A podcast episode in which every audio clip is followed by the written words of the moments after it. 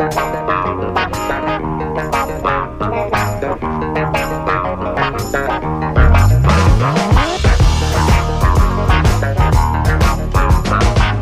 Good morning and welcome to Wave Makers on WMNF with Janet and Tom. Conversations with people making a difference in the Tampa Bay region. I'm Janet. And I'm Tom. And answering the phones for us today is the historic John Dunn. If you want to join our conversation, you can give us a call at 813 239 9663 and John will get you through to us. You can also email us at dj at WMNF.org or text us at 813 433 0885. And we're coming at you fresh off of the uh, fall uh, when the spring, Spring fun, Fun drive, Drive. um, and we did a had a great show last week. Made, raised a lot of money for the station, but we are about two hundred dollars short. So we would love you to give us uh, to go to wmnf.org and hit that tip jar for Wave Makers and make that donation just to help us reach our goal. We'd really appreciate it. If you're listening right now, we know you love community radio, you love Wave Makers, so help us make that goal. If you're a registered voter in Tampa, today is your last chance to cast a ballot in the city elections. Six city council seats are up for grabs, along with the mayor, though she faces only a write in candidate. You know, the last time a mayor ran for reelection against only a write in candidate was 2015, and Bob Buckhorn won with 96% of the vote. It will be interesting to see if Jane Castor matches that 96%, which is extraordinary number, let's face it. Uh, you know, uh, the only write in vote that will be counted, though, is for Belinda Noah, who's qualified as the write in candidate. So if you're thinking of writing in someone else, like, no, I don't know, Tom Brady or some other Tom, um, just know it won't be counted, which could lead to a lot of undervotes, which means people not voting in the mayor's race, but voting in the city council elections. When Buckhorn was elected, uh, there was about a 10% undervote, people who didn't vote in the mayoral race. So we'll see if it's smaller or higher this time. So those are Anyway, numbers to look at. Yeah, polls are closing at 7, and the first results should be within 15 minutes. But today, Today, um, this is our first show of Women's History Month. Um, and so we're going to talk a little bit about women in historic preservation with two women who know a lot about it. Um, Linda Saul-Sena is with us. She was a longtime city council member and county planner and an activist who's been involved in historic preservation both locally and around the state of Florida. Welcome, Linda. Good morning. I'm happy to be here. And also with us with us is Jane Hernandez, a Tampa native and graduate of the University of Tampa, incoming president of the Chiselers, a group of determined women who have spent more than a half century maintaining and restoring one of Tampa's most important buildings, the former Plant Hotel, now Plant Hall at the University of Tampa. Welcome, Jane. Thank you, Janet. Linda, let's start with you and talk a little bit generally about women in historic preservation and, and the role that women have played nationally in um, pres- pres- uh, preserving historic structures and, and buildings and sites throughout the country.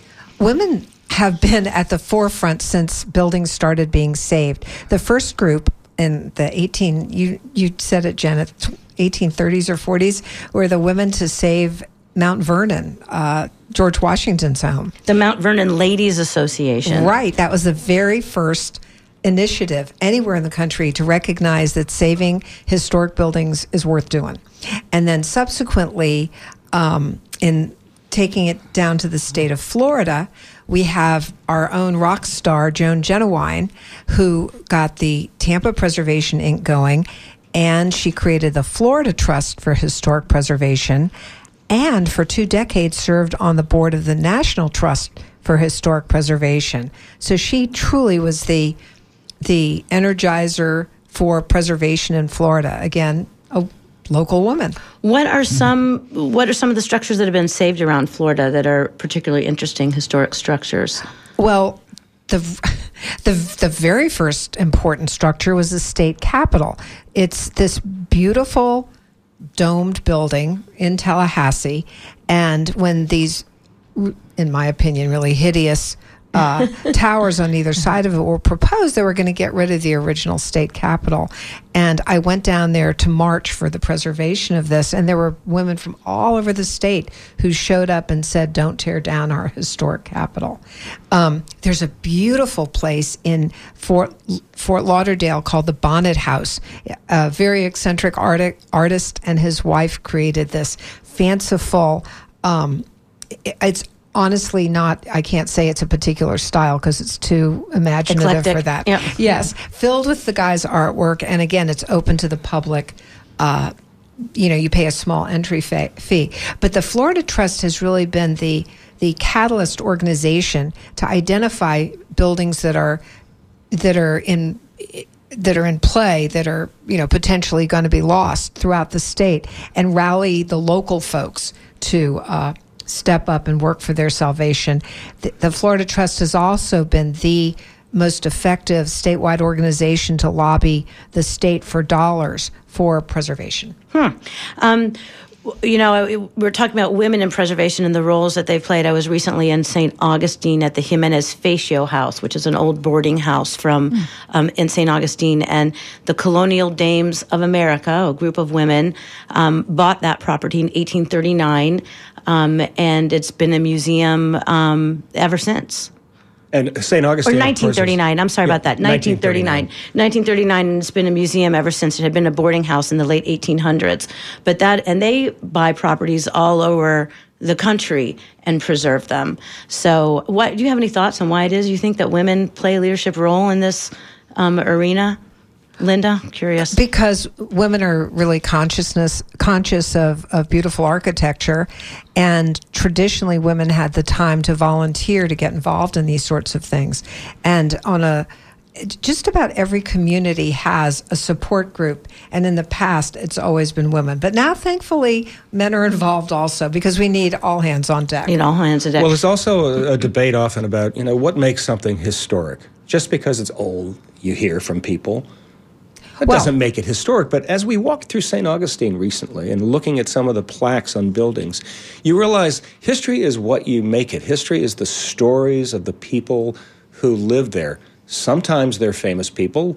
Washington slept here, right? That's the famous line.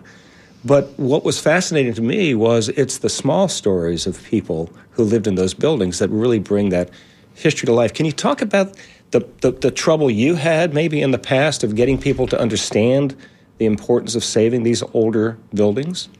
Absolutely. Uh, The, a, a great example is Tampa has exactly one uh, house from the 1880s that's a style called Second Empire. So, this house, which was in Hyde Park, Tampa's first fancy neighborhood, um, had been turned into a a, a fraternity house. So you can imagine the state it was in. It was just trashed.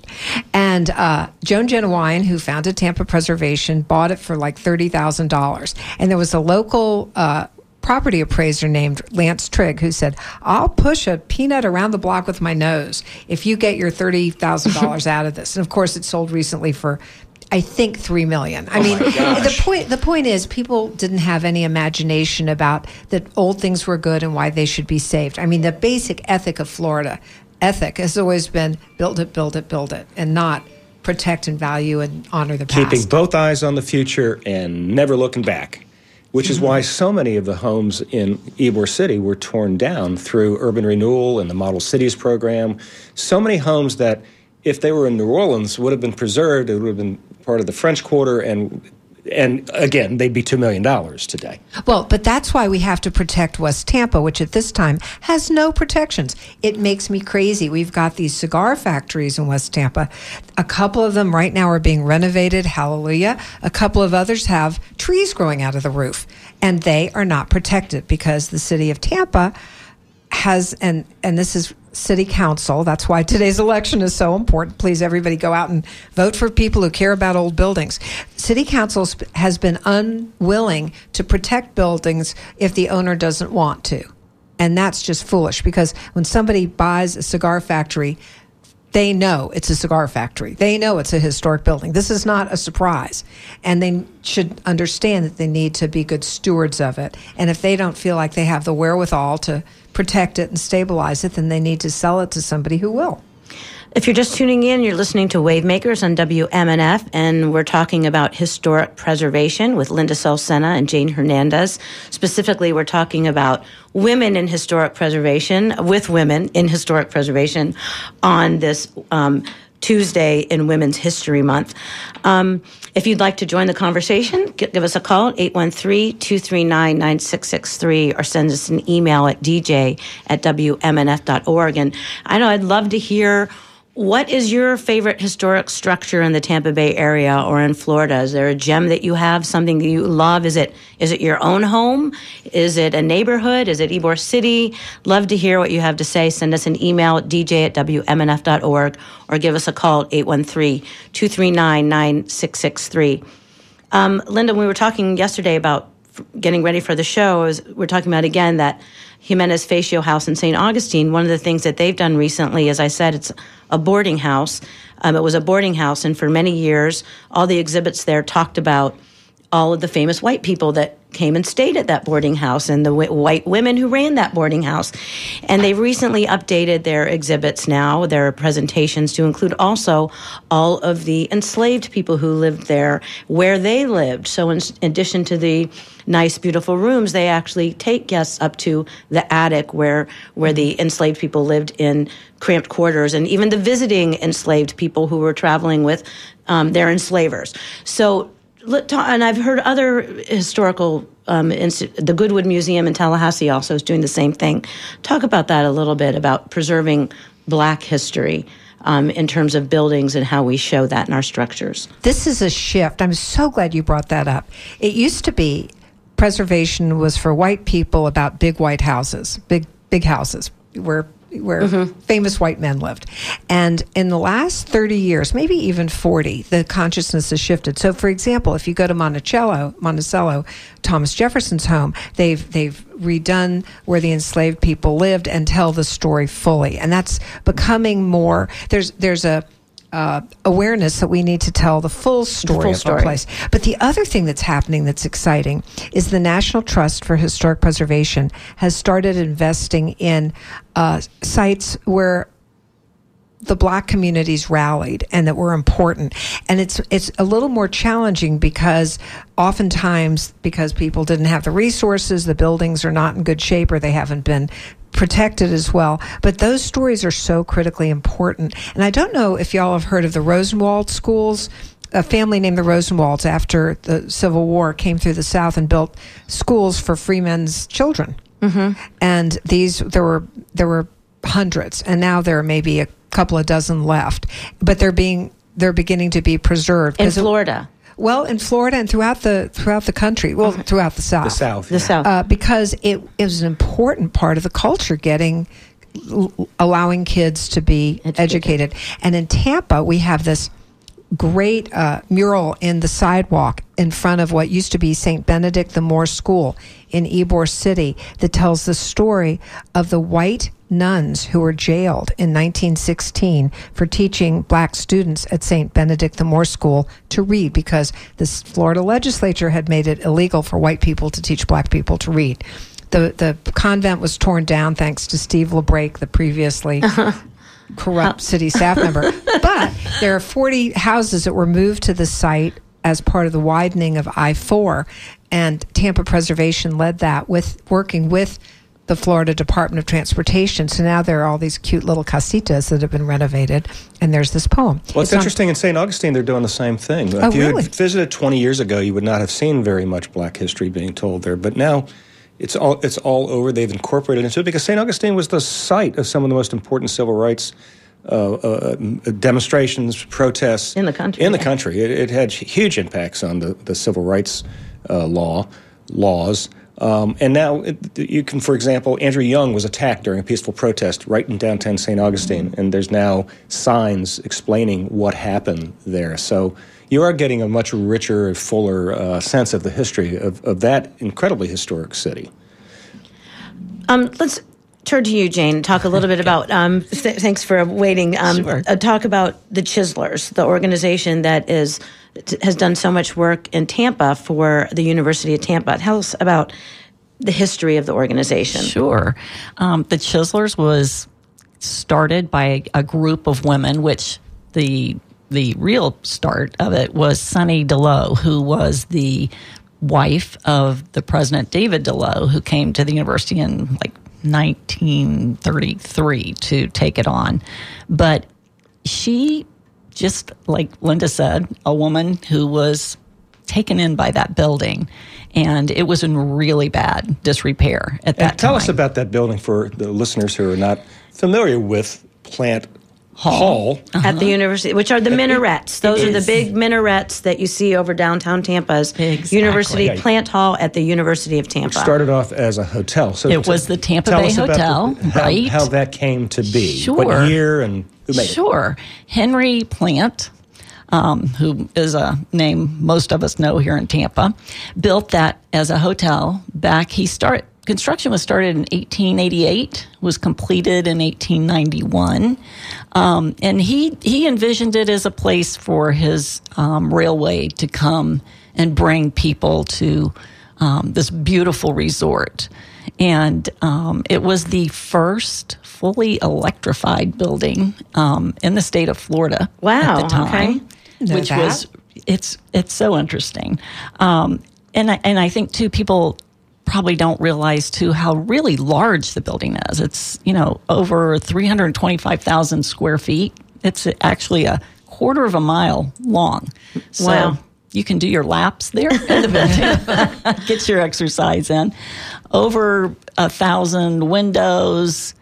Um, and it was one of the first like brick buildings. You know, we weren't seeing at that time buildings being built of brick, but um, yeah, it's a it's just a beautiful, beautiful building that lasted as a hotel up until the 30s.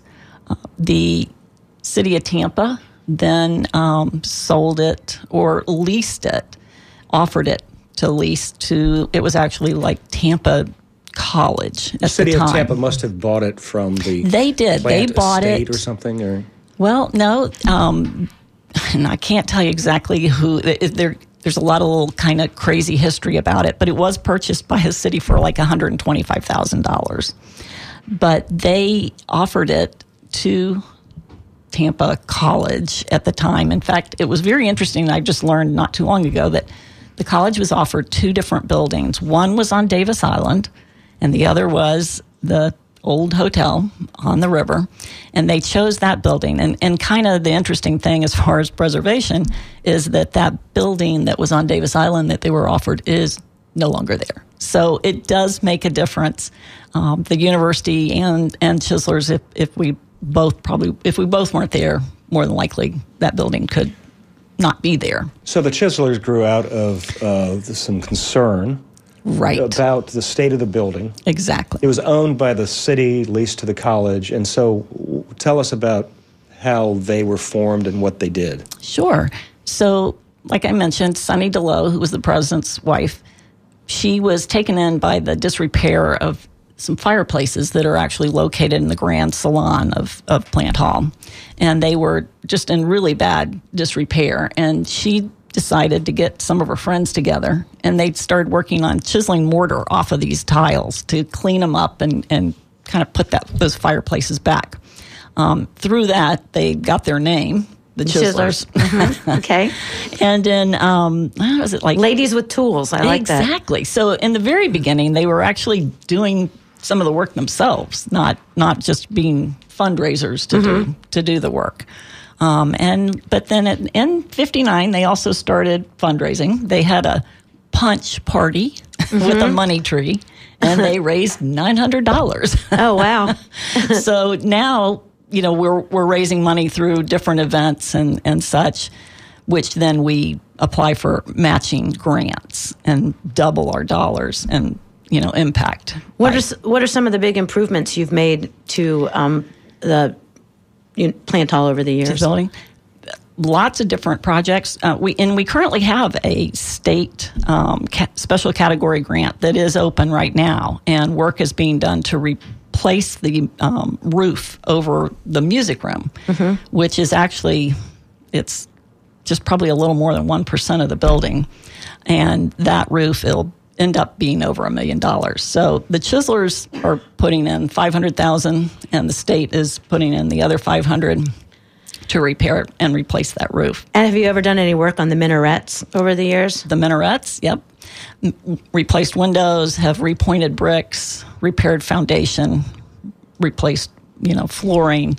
Um, and the minarets are the most distinctive part of that architecture, which is called Moorish, Moorish. right? Can you tell us why Henry Plant chose that style of architecture? You don't see that very often. I know. I, I think he was just really kind of taken in with all of that. And in fact, you know, in, in all the furnishings and all that he put in too, he, he and his wife traveled to Europe and purchased all of these beautiful things that they could put into that building. But um, yeah, I, why he was particularly enamored with that type of architecture, I can't really tell.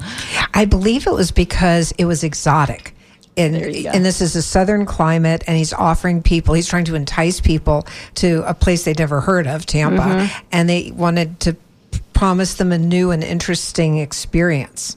And it certainly was that. Yes, it was. and so, one of your big uh, uh, ways of raising money is the Chiselers Market. Uh, when is that happening? And tell us a little bit about that. So this weekend is market weekend, and so Friday we have a um, market minaret mixer where we are giving people the opportunity to come in and purchase items ahead of you know the market day when admission is free and, Well, and the public comes. Let's go step back and talk about what the market is. So the market is a big, um, like a flea market kind of thing, but not flea because it's high end stuff, like a state sale. So you're going to basically have all of these items at Plant Hall, and people come Correct. and you can buy them. And what kind of items are they? And where do they come from? So, Janet, the, the items are donated by um, supporters of Chiselers and um, the university, and those are donated all year. So, all year, Chiselers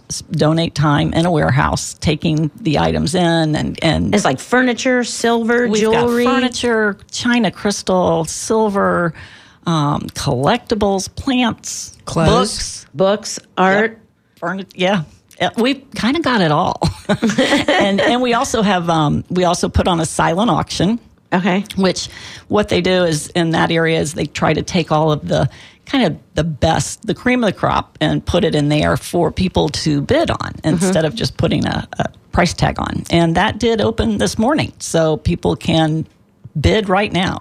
And you you do that by going online. Online. Online to they can go to the Chiselers website, which is the chiselersinc.com, or they chiselersinc.com. and the direct link to the auction is chiselers2023.givesmart.com. Okay.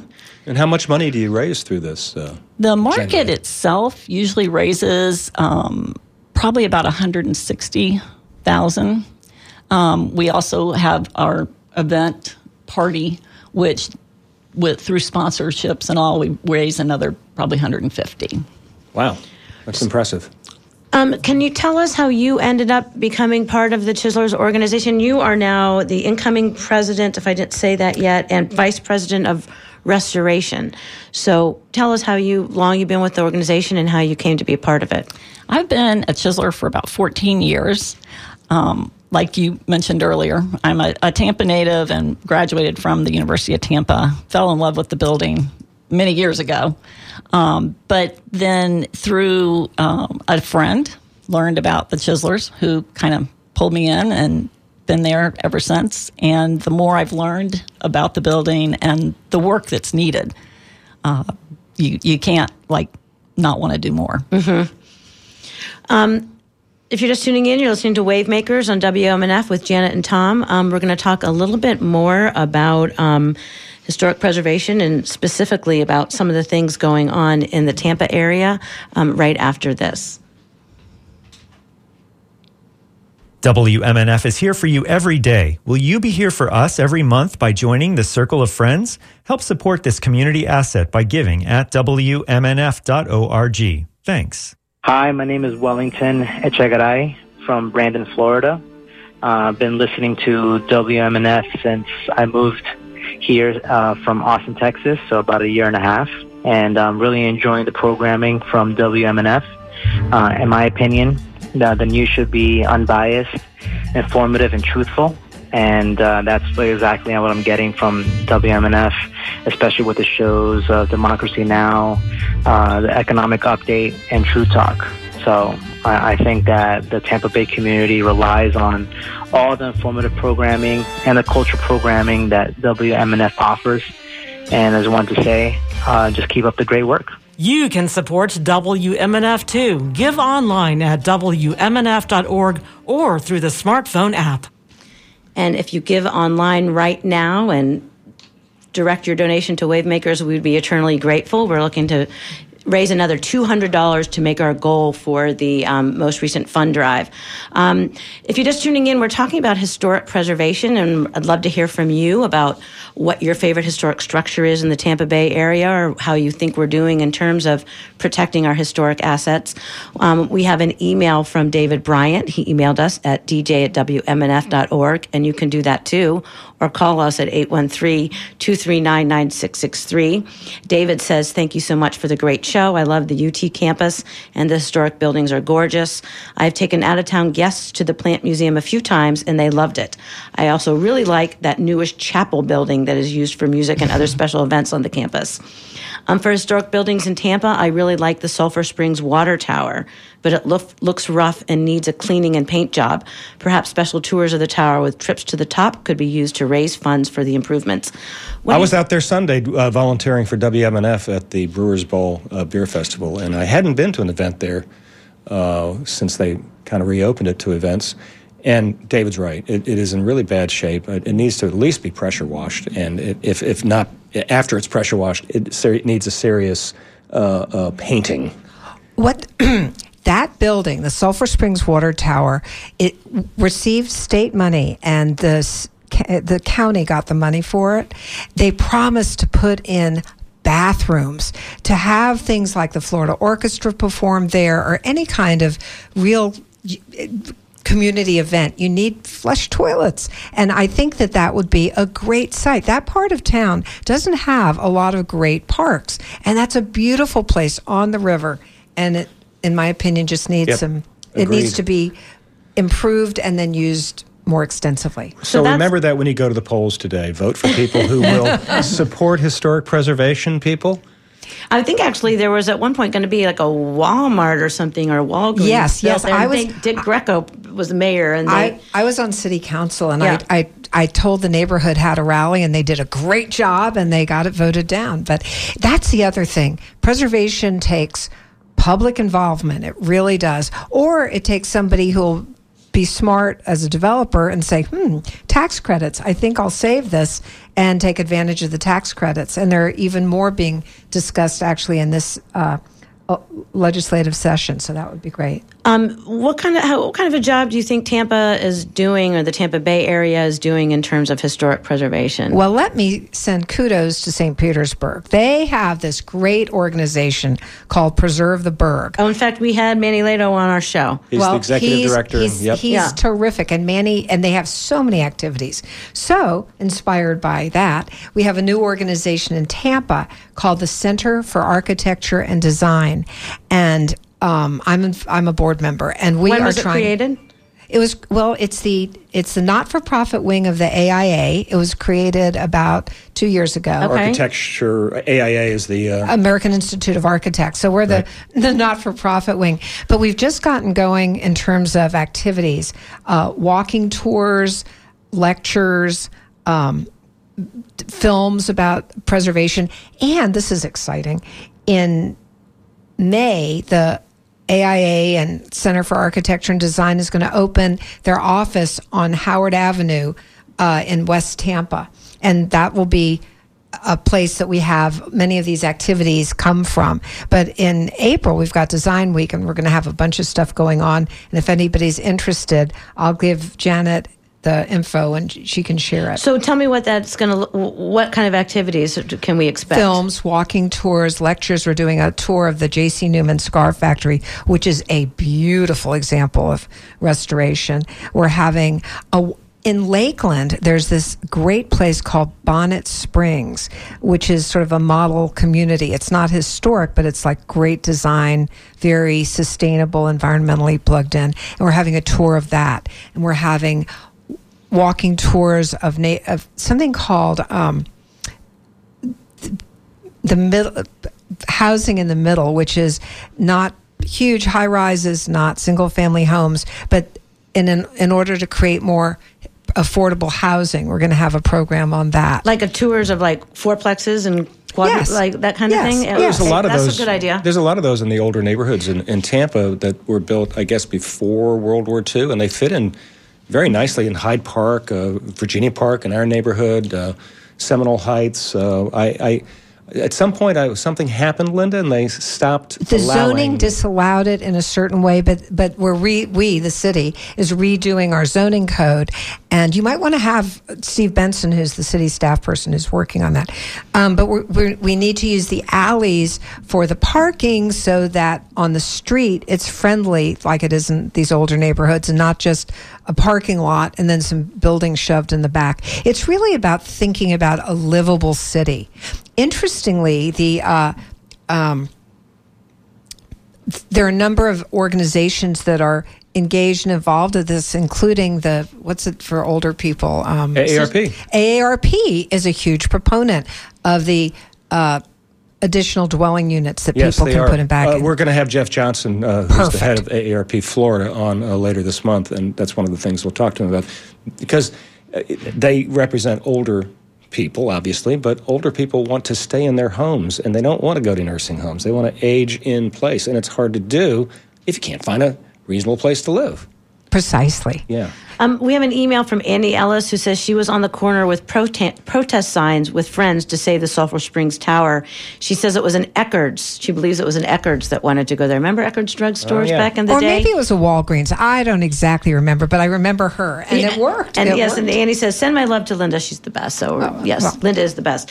So glad to have you here talking about uh, about historic preservation. We were talking earlier about. Um, um, black sites um, con- and black history sites and the Jackson House is a is a place in Tampa that is just every time you drive by it it's so sad to watch it crumbling more and more. Are you involved in that? And tell us what's happening with that. I brought. Um, I, I I went before city. I was off of city council.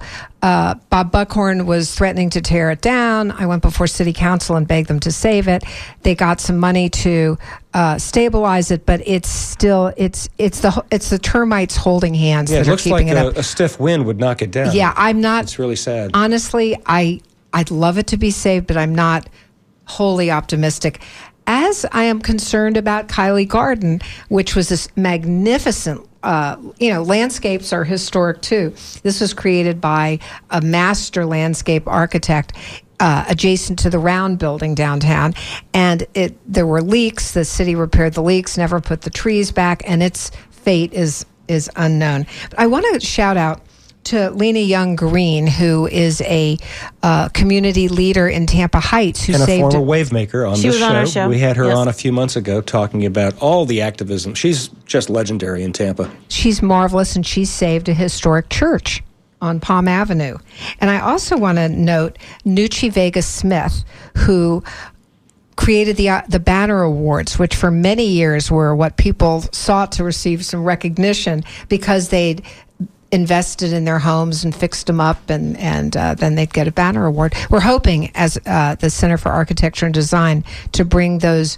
Ban- banners of recognition back to people who really knocked themselves out. So 'Cause- getting, but getting back to our main t- subject of, of women involved in historic preservation, I, I, I think that was also true in. I, I think what was the first historic preservation uh, district in Tampa in Hyde Park, right? Uh, We're- Actually, Ybor was first. Ybor was first? Okay. But but we have to recognize Jan Abel and Stephanie Farrell, who are both local architects. Yes. Stephanie's still with us, and and Jan sadly is not. right, but they both worked very hard to individually save houses and structures, but also help.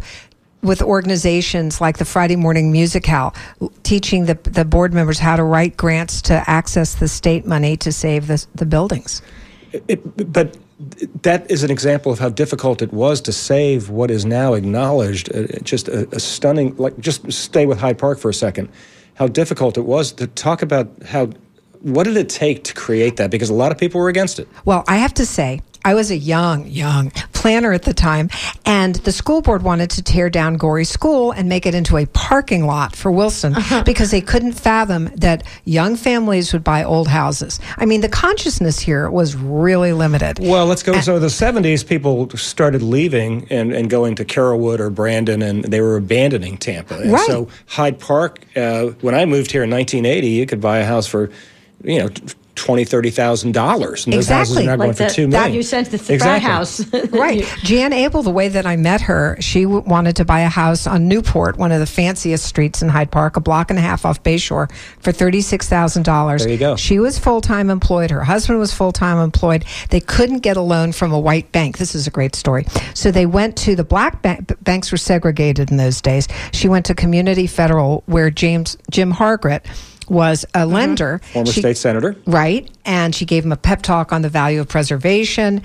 He lent her the money, and then he became a state congressperson and then senator, and then he became a huge proponent of preservation. Huh. And his assistant was Lena Young Green. Oh, that's right. That is like that, closing that loop. That was good. We got an email. I want to read an email from baba who says, I love the tours of the historic Frank Lloyd Wright buildings at Florida Southern College in Lakeland. I recommend that listeners check out the tours. And thanks for sharing that because I have not been there yet and I want to go. I really want to see it. It's really amazing that that is here in Florida.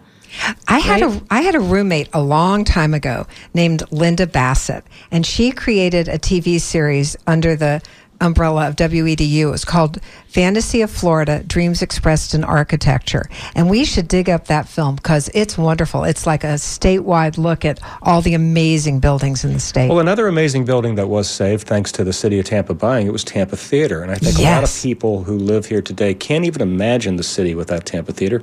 Yet, even that, preserving that, was difficult, right? Three four vote. It Was it shocking? Shocking. People actually voted against preserving that building. Yes, three of them. Fortunately, four voted to save it. Yeah. But Do actually, know who they were? Yeah, I know that Jan Platt voted against it, which is ironic because she's since changed her mind. But this Thursday at Tampa City Council, there's going to be a vote about spending CRA money on the Tampa Theater. So if y'all care about it, you should let them know that it, that the last part of renovation and and uh, stabilization needs to happen and they should ask council members sitting as the CRA, the, the, Community Redevelopment Agency, to vote for money for the Tampa Theater. Um, we got an email from Ray Roa. Hi, Ray. Hi, Ray. Has an awesome show on WMNF on.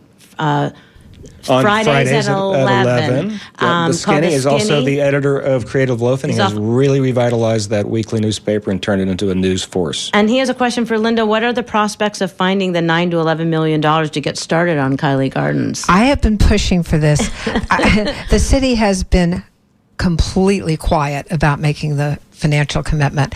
But that's the, a lot of money, though. Let's let's face it. I mean, they can they can barely pave the streets and, and fill right. pot, potholes. So it, this was a world class yes. garden that was extraordinary that it was built in Tampa. Now, out of the nine to eleven million, that is just to stabilize the parking garage. The trees, my the part I really care about only a mere two million. I mean, that's like pocket change. But the city has to make the commitment to do something with that parking structure. And if I were the people in the round building, I'd be fussing and saying, y'all need to step up and do this. Well, as a result of the problems there, the Gasparilla Music Festival's future is now in question. They're supposed to be, you know, they're supposed to be having a, a festival this well, month or next month, and they're not, and it's not really clear. Although, frankly, I think that I just was at the art festival this this past weekend, it, which was held at the Julian Lane Park. That's a great park. That That's could be a site for the music festival. Just putting it out there. Um, well, we had um, Bubba who talked about doing tours of the Frank Lloyd uh, uh, of the Frank Lloyd Wright buildings, and then of course um, David talked about tours of the Sulphur Springs Tower. Jean, can you tell us what about at? Can you tour the University at Plant Hall? Can you go get tours there, and what opportunities are there for that? That's that's so interesting that you that comes up. We um, have actually had a member who has been interested in developing an architectural tour that mm. the hmm. Chiselers would, you know, then sponsor or do get Chiselers involved in it. Um, and we're working with, or currently, Rowe Architects is working for the university, and they have been working on a um, 3D computer model of the building, which will give them all the detail they need to really make some improvements. There are tours in the building all the time, but they aren't being done um, by us. It's, it's very interesting because you'll see um, some of the cruise ships come in. It is a public building. It's open, you know, seven days a week. But we do have the museum Okay. in, in the building. And that is definitely worth, you know, going to and and they can tell so much about that time and, and the example of the rooms and, and how things went went down at that time. And do you Right, see but- much of the building when you're there at the market? When you're there for the market um, this weekend? Saturday is the big day of the market, correct? Absolutely. Yes, we will. We're actually spread out through the entire building, so that's a great part of coming and and you know being a part of the market. Even if you don't make a purchase, which we hope you will, because that's that's how we get those funds. But we would love for you to come and and see the how beautiful this building is. Because it's throughout the entire building. Because I, I know when I've gone there, I tend to go in and go to where I'm supposed to be rather than meandering around and looking at what's there. So at the market, there would be an opportunity to do that, I would imagine. perfect opportunity for that. The market is a fabulous deal. The prices of plants and books and everything that you have are so affordable and it's so much fun. It is. Is it? Are they antiques? Some are. Some you you can find all kinds of things, and as Linda said, you can't beat the prices. Uh, you can, um, and over the over the the year when the chiselers are collecting all the material and putting it in the warehouses, I understand they kind of become expert appraisers and under, start to over the years have become experts on this stuff. Can you explain that? Time in the warehouse will teach you a lot. Um, we we learn a lot, oftentimes from the donor, the person who's you know giving that item. You know, maybe it was their grandmother's you know rocker or whatever, or this is my you know great grandmother's silver teapot. But, but also any anymore. The, the internet is a great opportunity to do some research on items, and, and we do that all the time. Who are who are the people who are making the donations? Are they a lot of times it's members, um, family, or friends that they've let know, you know, that, that we do that, that you can donate items to us instead of maybe, you know, Goodwill or Salvation Army or a, or a different nonprofit. But um, oftentimes, too, it's just people who have had some kind of connection with the university and knows about. Can you say, and you know, we've been talking about women and preservation, about how this organization, the Chiselers, has lasted so long when I think there are fewer and fewer organizations like this, you know, women's groups and, and involved in this. What you, to what do you attribute the longevity of this organization? I think probably it's a lot of it's just love for the building. It's hard, you know, you wouldn't want to step away and see something happen to the building. And then I think too, a lot of us, you know, you, you come into an organization and you work hard together and you develop friendships and, and that would make it again hard to step away from, you know, the organization.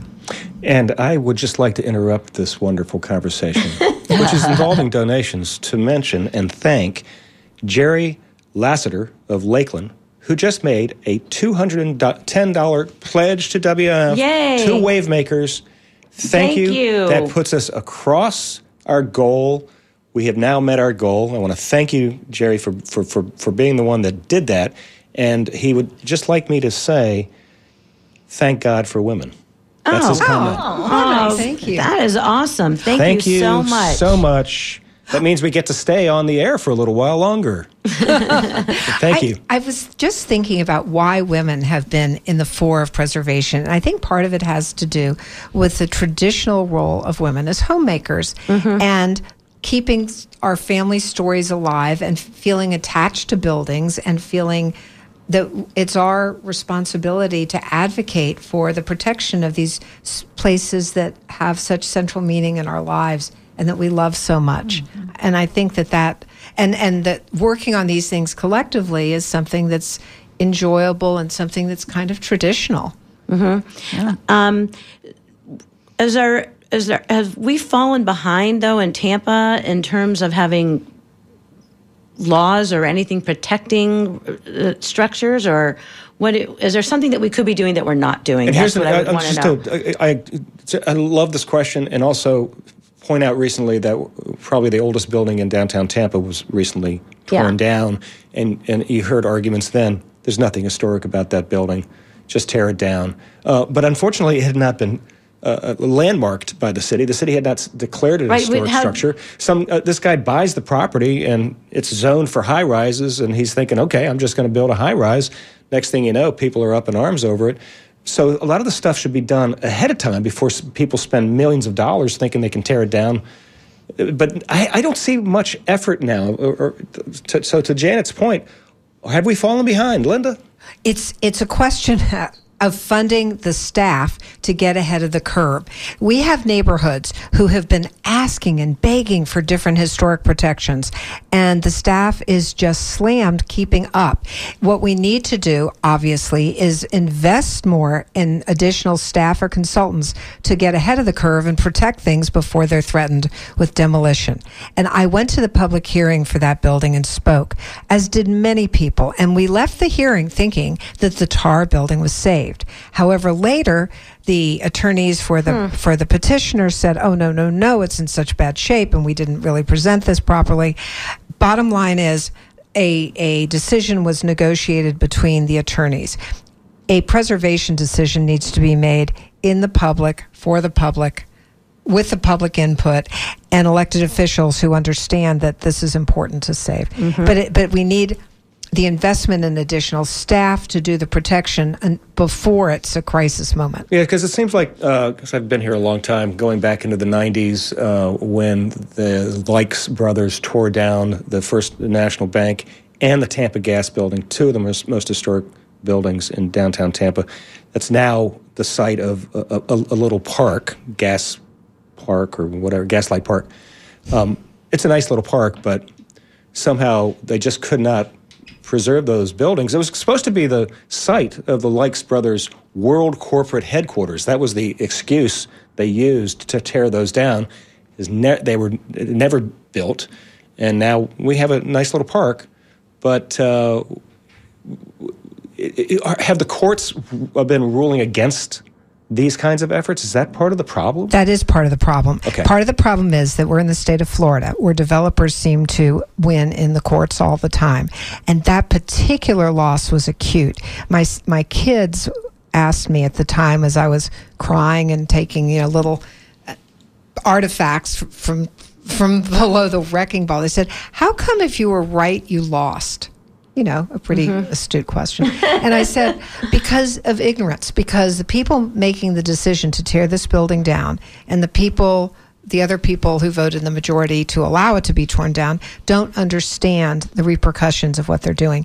And for that, we need education. We need public education about why historic buildings are important and that's why I'm a volunteer for this you know Center for Architecture and Design. But we need it to be in the schools frankly. We need it to be a really vivid part of public discourse. And it would be lovely although I'm not holding my breath for platforms of communication like newspapers and y'all are doing it as a radio to discuss why historic buildings enrich our lives in our community We one, have- uh, we have an email from Bubba again uh, pointing out that one building on the University of Tampa campus that doesn't get much attention is the Falk Theater.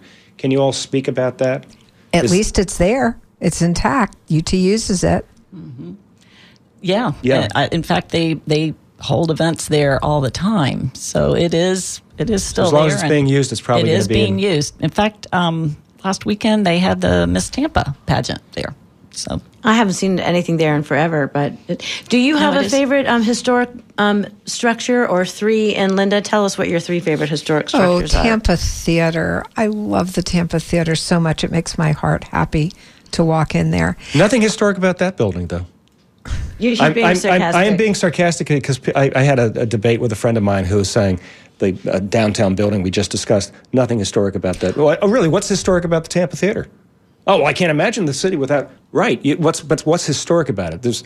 It's beautiful, though. I mean, and, and the histories and the stories, like I said earlier, that can be told about that theater. There's also, this is kind of exciting. There is an auditorium behind the Centro Espanol in West Tampa, which is currently used by the Hillsborough Educational Foundation. And I, I'm hoping that sometime, maybe, you know, 20 years down the road or whatever, that, that they get even more expanded quarters and that we're able to bring that auditorium back as an auditorium. There, there's so many great buildings that are just, that need support I love the Friday morning music hall. It's a cute little auditorium in Hyde Park, right across from Gorrie School, and I believe the school uses it for some of their their activities. But charming. So, Linda, uh, we have a few minutes left. Tell us a little bit more about the um, Center for Architecture and Design. Architecture and Design, and how people can learn more about it. Is there a website? Or? There's a website called the Center for Architecture and Design, okay, and so it's Tampa Bay. It's both sides, which is okay. why during Design Week we'll have some activities in in St. Petersburg as well. And it's it's it's an I'm the advocacy chair because I believe that if people raise their voices, things get saved. Oh, like the Port Tampa Library. Everybody needs to check it out. It's Beautiful. got a great maritime room. It was saved because the community spoke up. And that's the kind of activism we need. And then Brandon, there's a historic house actually on State Road 60 that's charming and has been preserved from the late 1800s. Here's John Steffen, a recording engineer um, with the Florida Orchestra, says that um, Springs Theater. That is his favorite historic. Sulphur Springs. Sulphur, yeah, that's a good one. Still standing, needs help. Still standing. Needs help. And needs it's help. gone through various uh, uh, interesting uh, permutations over the years, but it's Um, still there. And oh, I've got an email from um, who says, "Thank you so much for mentioning the Ximenez-Fatio House. We're doing a project to restore and maintain the coquina in our house, thanks to a grant from DuPont. We're one of the few houses in St. Augustine who still has a house made with coquina. We're part of the Great American Treasures, houses and museums owned and managed by dames all over the country, over 46 of them. Um, we have over 14,000 dames nationally and 850 in Florida. Please come and visit the house, as there are many stories to tell. Yeah, many stories. It's a it's a really amazing uh, place, as is St. Augustine, which, by the way, also has the old Flagler Hotel, again built by Henry Flagler, the railroad magnate. Same thing, and they have also preserved it. And it's also a very big tourist attraction. A lot of people go there when they go to St. Augustine. And Jane, tell us now in our closing minutes about um, what people can expect this weekend, how they can get more information about the market, and when they should go. Um, yeah, the best pr- place probably is to go to the website, which is the Chiselers Inc. inc.com. Um, also, uh, so there's an event Friday, which you can buy tickets time is that? online, six to eight. Six to eight. And then Saturday is free. It's from nine to three when we'll have the market. And do people? Is this sort of like a garage sale? You you you set it at eight o'clock, and people show up two hours early to get in. They do. They're there like at 7 a.m. in Really? line waiting to come in. So if, if, if the bargain hunters need to get there early, They sure do. But although it's free to get in, you are hoping to separate them from, from their money just a little bit to help with your organization, That's right. which is a nonprofit. And how many people are in? How many women are involved in your group? We've got a, l- close to 300 members. All women? Yes, sir. Wow. Um, so coming up next is going to be um, uh, NPR News headlines um, with um, Harrison Nash with three hours of music. Um, and then lots and lots of great music and news and public affairs on WMNF. and on uh, Monday nights, Bob Seymour uh, brings you Jazz at Night. He is a, a fantastic wealth of knowledge about jazz and has some of the best taste of anyone I know who, uh, when it comes to jazz. Yeah, and then also, as we were saying earlier, The Skinny, another great show on WMNF that's um, on Fridays at 11. Recommend tuning into that. Thank But- you. Yeah. Thank you so much for today. Oh, well, thanks for being here. Thanks so much to Linda. Thanks so much to Jane. Um, you're listening to WMNF in Tampa.